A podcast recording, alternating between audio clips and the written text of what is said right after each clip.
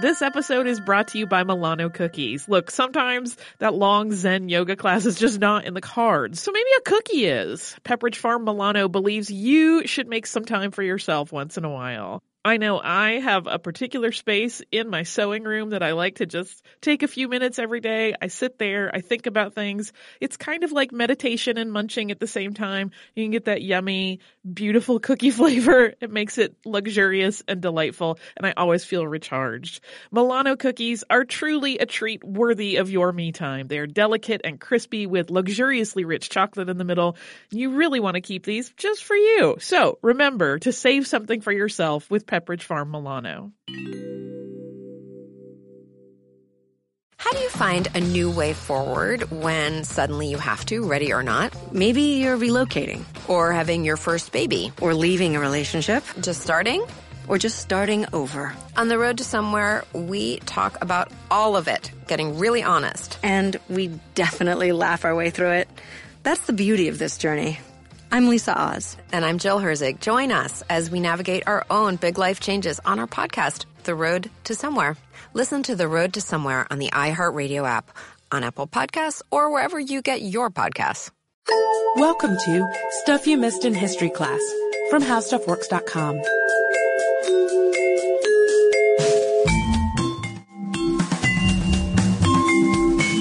Hello and welcome to the podcast. I'm Sarah Dowdy. And I'm Deblina Chakraborty. And today, Deblina and I are going to be talking about dogs, but specifically war dogs. Yes, I mean, dogs are one of my favorite topics anyway. I am And the, you're dog? Yes, I'm the owner of an adorable Wheaten Terrier named Dooley, and I talk about him probably way too much, but that's not what inspired this podcast. Um, actually, the news did, right, Sarah? Yeah, war dogs have been in the news quite a bit lately, as I'm sure many of you have realized after Osama bin Laden was killed and it was revealed that a war dog, more appropriately a military working dog, was present.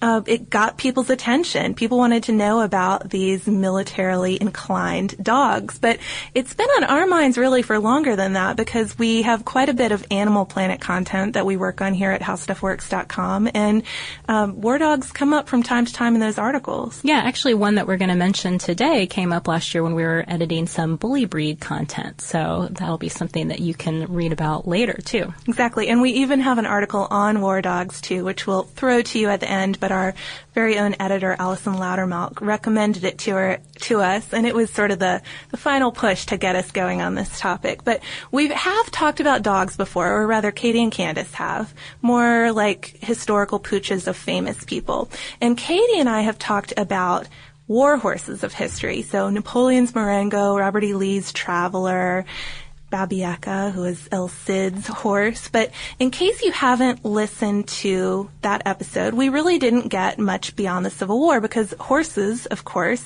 even though they were used for thousands of years in battle, all around the world eventually became obsolete military technology. That is not the case with dogs. No, war dogs, and as Sarah mentioned, they're now more properly called military working dogs, were used probably as far back as when humans domesticated the gray wolf. And they're still used today since there's still no better means of detecting an IED than a dog's nose. Yeah, even the most complex technology can't compete. And there are a few qualities, and you're going to see these pop up in the different dogs, the different individual dogs we talk about, but a few qualities that make dogs useful for warfare throughout history. One, their strength and loyalty makes them really good fighters. Also, their endurance makes them good messengers, and their intelligence and eagerness to please make them trainable. Yeah, and then there's their size too, and that's something which of course varies a lot between breeds, and it makes them either really big and intimidating and strong, or tiny and able to go where people can't very easily go. So starting sort of in the early days with ancient warfare, ancient Persians, Assyrians, Babylonians, and Greeks all are known to have used dogs in war. Usually as shock troops, they'd have a line of mastiffs, which if I was fighting and a line of mastiffs came charging at me, I would definitely stop and give pause for a minute. It's probably mastiffs that you think of too if you're considering ancient warfare, ancient dogs in warfare. Yeah, there are um, Egyptian monuments to that effect as far back as 3000 BC that show mastiff-like dogs. Caesar actually imported mastiffs after seeing them fight with British soldiers in 55 BC, and he used them for things like bull baiting, lion fighting, things like that. Even fighting gladiators. But if you're thinking about war dogs today, or even of the past century, you're probably not thinking of mastiffs you're probably thinking of two breeds in particular that are now almost synonymous with military working dogs. These were both developed around the turn of the 20th century in Germany, and they've been used heavily in most of the century's major wars. And those are German Shepherds, which were bred by Captain Max von Stephanitz to be trainable, loyal, and intelligent. The American Kennel Club describes them as, or their characters as incorruptible. Which makes me imagine Eliot Ness German Shepherds or something. The other one of those major breeds breeds as the Doberman Pinscher, which they were bred around the same time as we mentioned in Germany to have high endurance, speed, and smarts. And there are a few other large, intelligent breeds that pop up from time to time. The Belgian Sheepdog, Farm Collies, Giant Schnauzers, and a few notable mutts too that we're going to mention. Uh, the U.S. military now uses a lot of purebred labs because they are really good at sniffing things out. And they have that easy, friendly, calm demeanor. Well, calm is probably not the best word for labs, but easygoing, nice. Um, but we're not just going to talk about big dogs because little dogs certainly have their place in war history too because as we said earlier, little dogs can go places where people can't. Right. In World War I, little terriers were actually used as cigarette dogs to distribute free tobacco to troops in the trenches. And terrier breeds like Jack Russells would also patrol the trenches for rats. So they were perfect for that because of their size and their prey drive, their inclination to exactly. hunt for those things. And a little less likely to get shell shocked than kitties. Kitties in trenches doesn't sound like a good combination. So our first dog we're going to talk about was actually a ratter. And we don't know that much about her except that she did her job really, really well. And this dog is now nicknamed Hatch. We don't know what her real name was. Uh, we'll discuss the origins of that nickname in a little bit. But she was a two-year-old who lived aboard the Tudor warship, the Mary Rose, which we've talked about before on our shipwreck episode. The Mary Rose, as probably a lot of you remember, sank in battle July 19th, 1545, and most of the men on board went down with the ship, as did Little Hatch. However, the Mary Rose Trust recovered Hatch's skeleton and eventually reassembled it and now is in the process of analyzing the skeleton or the skeleton is being analyzed by experts to try to figure out what kind of breed it is. Yeah, and according to Rear Admiral John Lippiett of the Mary Rose Trust, quote, analysis of Hatch's bones suggests that she spent most of her life within the confines of the ship it is likely that the longest walks she took were along the quayside at Portsmouth. So, not a very exciting life for poor little Hatch, but since she was found wedged in the sliding door of the carpenter's cabin. Thus the nickname. Yeah, thus the nickname. Some have suggested that she was the carpenter's pet or maybe a ship mascot, so at least maybe she had an okay life on ship but evidence of only partial rat skeletons aboard the wreck suggests that, pet or not, Hatch was a ratter, as Sarah mentioned, and a pretty good one. If you're surprised that they had a dog as a ratter, as I kind of was, Cats apparently were considered bad luck in Tudor times to have aboard your ship, although since the Mary Rose sank anyway, I don't know if it really would have helped or hurt much more. But now we're going to go ahead, fast forward way past Tudor times into the 20th century, and that's where the rest of our dogs' lives are going to take place in their stories. Yeah, so we've talked about dogs used in ancient warfare and a dog on the Mary Rose, but when you fast forward to the 20th century, as Sarah said, they're pretty much it's pretty much not done dogs in warfare at least in the US even though stateside kennel clubs had lobbied for dogs in combat there was no formal war dog program during World War 1 for example. But there were still some mascot dogs here and there in the trenches with US troops and America's first canine war hero a bull terrier mix named Stubby was one of them so Stubby got involved in the war effort during the spring of 1917 kind of by accident. He just wandered onto the grounds of Yale where a training camp for the 102nd Infantry 26th Yankee Division was taking place. And he seemed to be a few weeks old, definitely a stray, and he proved to be a hit with the soldiers. They let him stay and supposedly the dog would, became one of them pretty quickly too. He would drill with them, he learned to salute, and Private J. Robert Conrad Conroy became Stubby's primary caretaker, and they named him Stubby because of his cropped tail. So a little affectionate ribbing there with the the dog. So when it was time for the 102nd Infantry to ship out to Europe, they smuggled Stubby aboard the SS Minnesota by pulling him through a porthole with a rope. So they went to great lengths to take their friend along with them. And after they landed in France, Stubby stayed with his unit, went to winter training with them, and then joined the troops in the trenches. He participated in 17 engagements altogether in four World War I offensives, and he never seemed to want to flee even with all that shelling going on around him constantly. So there are several stories about Stubby's war adventures, including how he got gassed once, and this made him more sensitive to the smell of gas and better able to detect gas attacks. So he would be able to detect them and then sort of warn his fellow soldiers about it. But perhaps the most famous story about him is one that involves the capture of a German spy. Yeah, and there are a few different versions, slightly different versions of that story. According to one, Stubby was sleeping in a trench one night when he suddenly awoke and ran off into this small patch of brush. And his caretaker, Conroy, heard a voice cry out soon after and went to check and see what was going on with it. He found Stubby with his teeth sunk into the rear end of a German spy who had been busy making a map of the Allied trenches. So the soldiers disarmed the spy. Stubby, however, wasn't so willing to let go and finally had to be coaxed pried off of off of the guy. yeah, and you can see pictures of Stubby online if you look him up and he's not a very large dog, so it's kind of funny to imagine this little dog hanging off the back of someone's butt basically. He does look like a dog who could who could bite in and hold on though. He does, yeah. I mean that Animal Planet content that we mentioned at the beginning of the episode that we edited last year, and it was a batch of content about bully breeds, and that's where Stubby came up in, in our research with that. And one thing that people kind of associate with bully breeds is that they have a really strong bite. So, it was in his blood. Yeah, so I think you're probably right about that. But Stubby received many honors for his heroics. After the armistice, he met President Woodrow Wilson when the president visited his regiment in France on Christmas Day, 1918, and he returned with his unit to the States in 1919. Stubby did, that is. In 1921, General John J. Pershing awarded him a gold medal, and later Stubby was designated an honorary sergeant. So that's usually how you see his name put out there. Meanwhile, though, back in the States, Stubby was participating in veterans parades and went to American Legion conventions.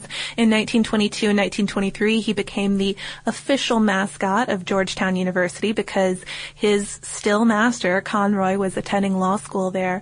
And by 1926, Stubby died, but he was not forgotten. He was stuffed, although that's not exactly the best way of putting it. Instead, a plaster cast was made of his body and his skin was mounted over that cast and his cremated remains were interred within the cast. Kind of complicated.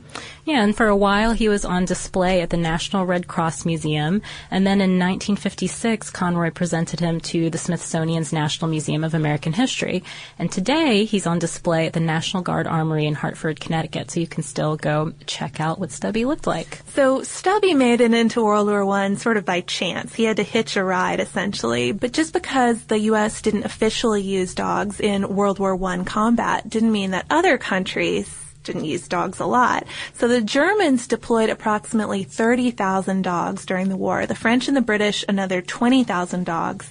And we're going to talk about a few of those dogs, a few French dogs in our next entry. Yeah, and French dogs are interesting because they had a lot of different roles in war. They'd work as sentries, ratters, and cigarette dogs. Some were Red Cross casualty dogs or mercy dogs who would bring medical supplies to troops injured on the field. Prusco, a French Red Cross dog, for example, supposedly saved the lives of more than a hundred men in a single day, dragging some of them back to the trenches. But in World War I, one of the most important responsibilities of war dogs was actually message delivery. They could be trained to deliver messages either one way or to carry messages back and forth with two handlers in different units. You normally think of messengers in World War I as carrier pigeons, but unlike carrier pigeons, dogs obviously couldn't avoid the gas clouds by just flying over them. So these messenger dogs were sometimes outfitted with gas masks to protect them while they were carrying these important notes between camps. But one of the most famous messenger dogs from World War One was an all-black English Greyhound working collie cross named Satan. And Satan turns out to be a really good dog. So Terrible name. I guess, I guess she just got that name because she might have been a little scary looking. But during the Battle of Verdun, Satan's French handler and a small garrison that was with him were cut off from the rest of their troops and were under terribly heavy fire behind enemy lines. They had run out of their pigeons and they had nothing left to pass along the specifics on their situation, like the coordinates of the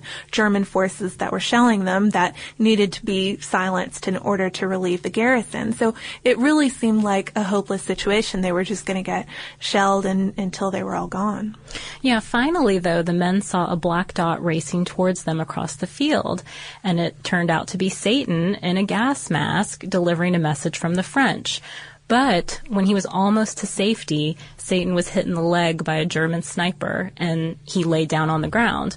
Supposedly, according to the 1925 Harper's Magazine article that the story was originally told in, when Satan's handler saw the dog shot, he got to the top of the trench to call him himself to try to urge him on, to try to get him to keep going.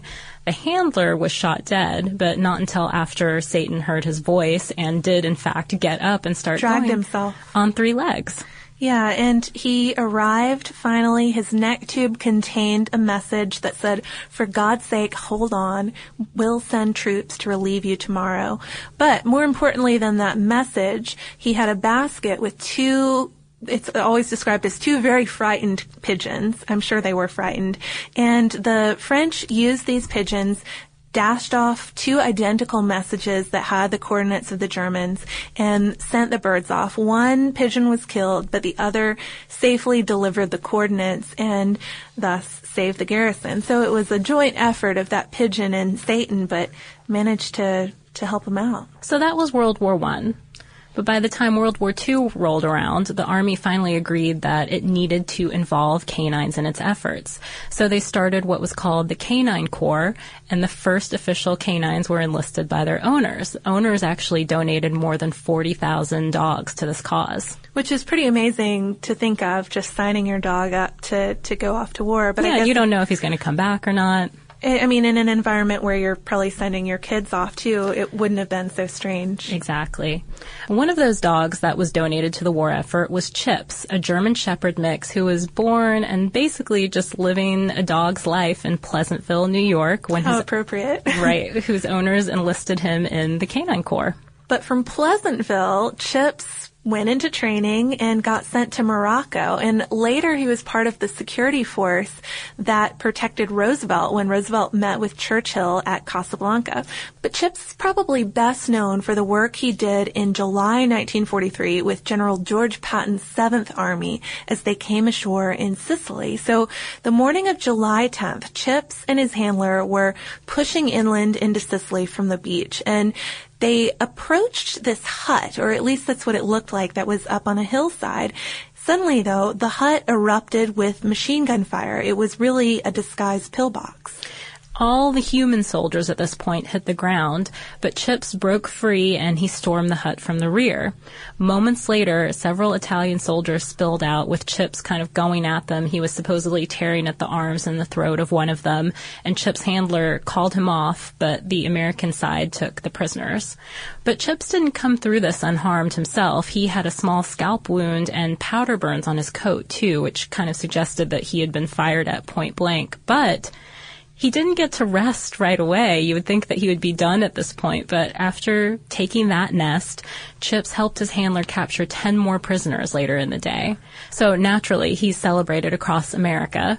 Chips, however, he wasn't the most gracious hero. when General Dwight Eisenhower actually tried to congratulate him and give him a little pat, Chip bit him. Well, he is still a dog after all, but that behavior didn't keep Chips from getting other honors. He was awarded the Silver Star for valor. He got a Purple Heart for his wounds, which ended up making him the most decorated dog hero of World War II.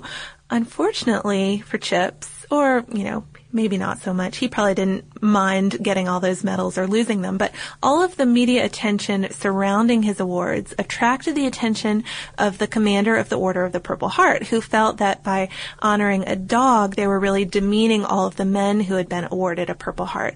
He complained to President Roosevelt and the War Department, and ultimately Chip's medals were taken away and the dog was returned to his family. Like I said, Chips probably didn't mind, but it is a little, a little sad. Yeah, I doubt he was too offended by it, and he got to go back to Pleasantville. So Didn't who wouldn't have want to to do that? Hang out with uh, the general anymore. There's actually, I found when researching this, there's a 1990, I think, Disney film that's called Chips the War Dog, and I think it's based on this story. I'm interested to know if anyone's seen it. I certainly haven't. I I would have thought that I'd seen every dog movie. Well, we were discussing motivational animal movies earlier today, Homeward Bound, and I'd like to see some movies made on these war dog stories. They're pretty interesting. Maybe not this last one though. This last one's kind of a sad one. This one's the tearjerker. So a lot of stories you see about war dogs touch on the special bonds that develop between the animals and the soldiers, particularly between dogs and handlers. They work alongside each other, they sleep alongside each other. Some handlers stayed with the same dog from training to the battlefront, so it makes sense that they would get close. But a great example of this bond is the story of an 85 pound German Shepherd named Bruiser who served in Vietnam. So in September of 1969, a young Marine named John Flannelly was leading a 12-man patrol with Bruiser 12 miles south of Da Nang. And when Flannelly and Bruiser stepped into a clearing, suddenly Bruiser's ears perked up. And then, as Flannelly put it, quote, the whole clearing seemed to explode. They were being fired on from all sides, it seemed. Everything from grenades to mortar rockets hit the clearing. And the sergeant yelled to move back, but it was too late. Flannelly was hit. His chest was actually ripped open so that he could see his own lung. And he tried to shoot back, but he couldn't move. It seemed like he was a goner. So at that point, thinking that he's not going to survive, he tries to save his dog. He told Bruiser to leave, to get out of there, to get out of danger, but the dog stayed and started kind of tugging at his shirt. So Flannelly reaches up and he, he grabs Bruiser's harness and Bruiser is able to drag him to a shell crater hole about 300 yards away to kind of protect him. And uh, Bruiser took two bullets in the process while he was doing this. And Flannelly was taken to the nearest mobile army hospital and later he was reunited with Bruiser. In an interview with the Tampa Tribune in 1999, Flannelly recalled this reunion. He said, quote, he climbed on the bed, talking about Bruiser, put his head on my shoulder and licked my face. I just held him and cried. What do you say to someone who saved your life? So yeah, it's a tearjerker. Flannelly, whose life had been saved, did finally make it home, but no one knows what ultimately happened to Bruiser, and this is true for many of the thousands of dogs that served in Vietnam, although a lot of the World War II military dogs were successfully returned to civilian life, detrained essentially, and adopted out. Vietnam war dogs were considered equipment and, in fact, surplus equipment, even if they were spoken for by handlers. So when the U.S. pulled out, the dogs were left behind. Yeah, some of them were just left there and abandoned. Some were turned over actually to the Vietnamese army. Some were destroyed. And I think about a couple hundred I read were returned to the U.S. So kind of a sad ending for these dogs. But we don't want to end on a sad note. No, we don't. Not, not a note as sad as that.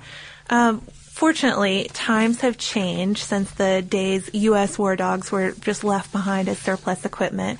Since the average training costs, I mean, we can look at this from a real rational perspective first. The average training costs of these war dogs is about $20,000 to $40,000 per dog. So while they're in service, they're treated very well. You know, they get the best care. They're provided with top equipment, bulletproof vests, doggles. They're seriously called that. You should look up a picture if you want to see dogs looking kind of cool with sunglasses.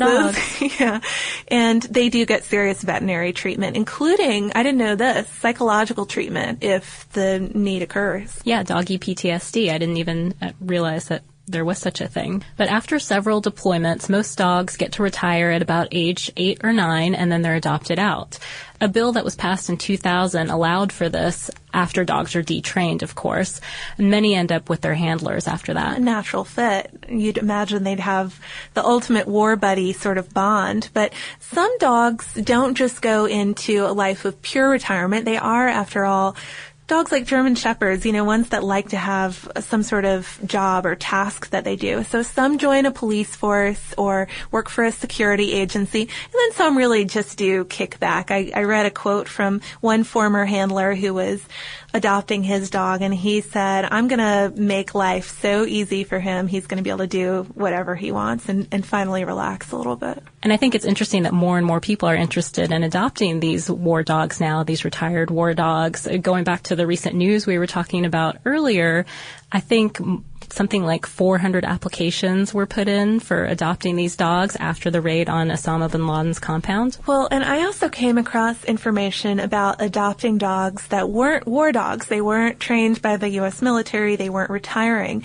They were dogs usually from Afghanistan or Iraq that were strays or abused and had been taken in by soldiers there and kind of turned into like the mascot dogs of today, cared for. And ultimately when the soldiers were ready to redeploy or couldn't keep the pets at the, there were cats involved too, couldn't keep the pets at the base. There were some organizations that had come into existence to take in those animals and help them with any veterinary needs, hold them through quarantine, and eventually send them to the U.S. to live with the soldiers or to join other adoptable families. A couple of them were the Soldiers Animal Companions Fund and Nowzad. I'm not sure if that's how that one is pronounced, but um, I I just was looking at the little pictures of the the animals soldiers had adopted, and it was also kind of heartwarming. This has been a it's been a heartstrings pulling episode, hasn't it? It really has. Um, well, maybe for some more cool or uplifting photos, we should post some of those photo essays that you sent me earlier of war dogs. Yeah, there are a couple great Rebecca Schaefer war dog galleries that went viral on the internet a while back, and they have amazing pictures. Dogs jumping out of planes, dogs with these high-tech doggles on, as I mentioned earlier, or just dogs looking like dogs, cuddling with soldiers and looking cute but I mean, I really I enjoyed this, and I'd kind of like to hear from listeners about other dog war dog suggestions you might have, because I know we did stick mostly to World War One, World War Two, a little bit of Vietnam, a little Tudor stuff in there. Yeah, it was a very U.S. focus, so I'd especially love to know about any international war dogs that we didn't learn about. I mean, we mainly focused on ones that we could find information on, but if there are others out there that you guys love, please send them to us. We're at History Podcast at How Stuff works.com, or you can look us up on Facebook or on Twitter at Missed in History. And if you want to learn a little bit more about war dogs of old and war dogs today, how they're trained, all of that, we do have an article on the website. It's called How War Dogs Work, and you can search for it by looking for war dogs on our homepage at www.howstuffworks.com. Be sure to check out our new video podcast, Stuff from the Future Join How Stuff Works staff as we explore the most promising and perplexing possibilities of tomorrow. The How Stuff Works iPhone app has arrived. Download it today on iTunes.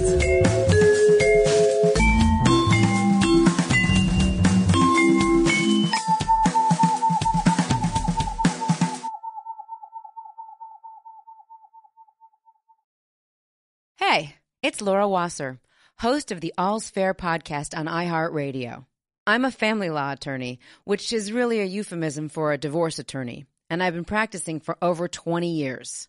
I've learned some very interesting things along the way, and I can tell you that when dealing with matters of the heart, rules seldom apply. With advice and anecdotes from many of my friends, some of whom may be celebrities, as well as the best legal, financial, and mental health professionals in the country, our goal is to educate, enlighten, empower, and entertain you on the way to a better understanding of how relationships work.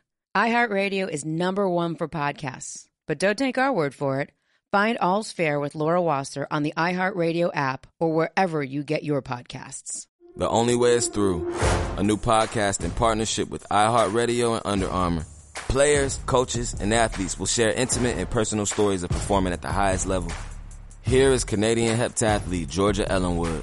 The reason I won is because on that day I was confident. I need to continue that mentality to understand that I can be an Olympic athlete. I can compete with the best in the world and just perform. Listen to The Only Way Is Through, available now on the iHeartRadio app or wherever you get your podcasts.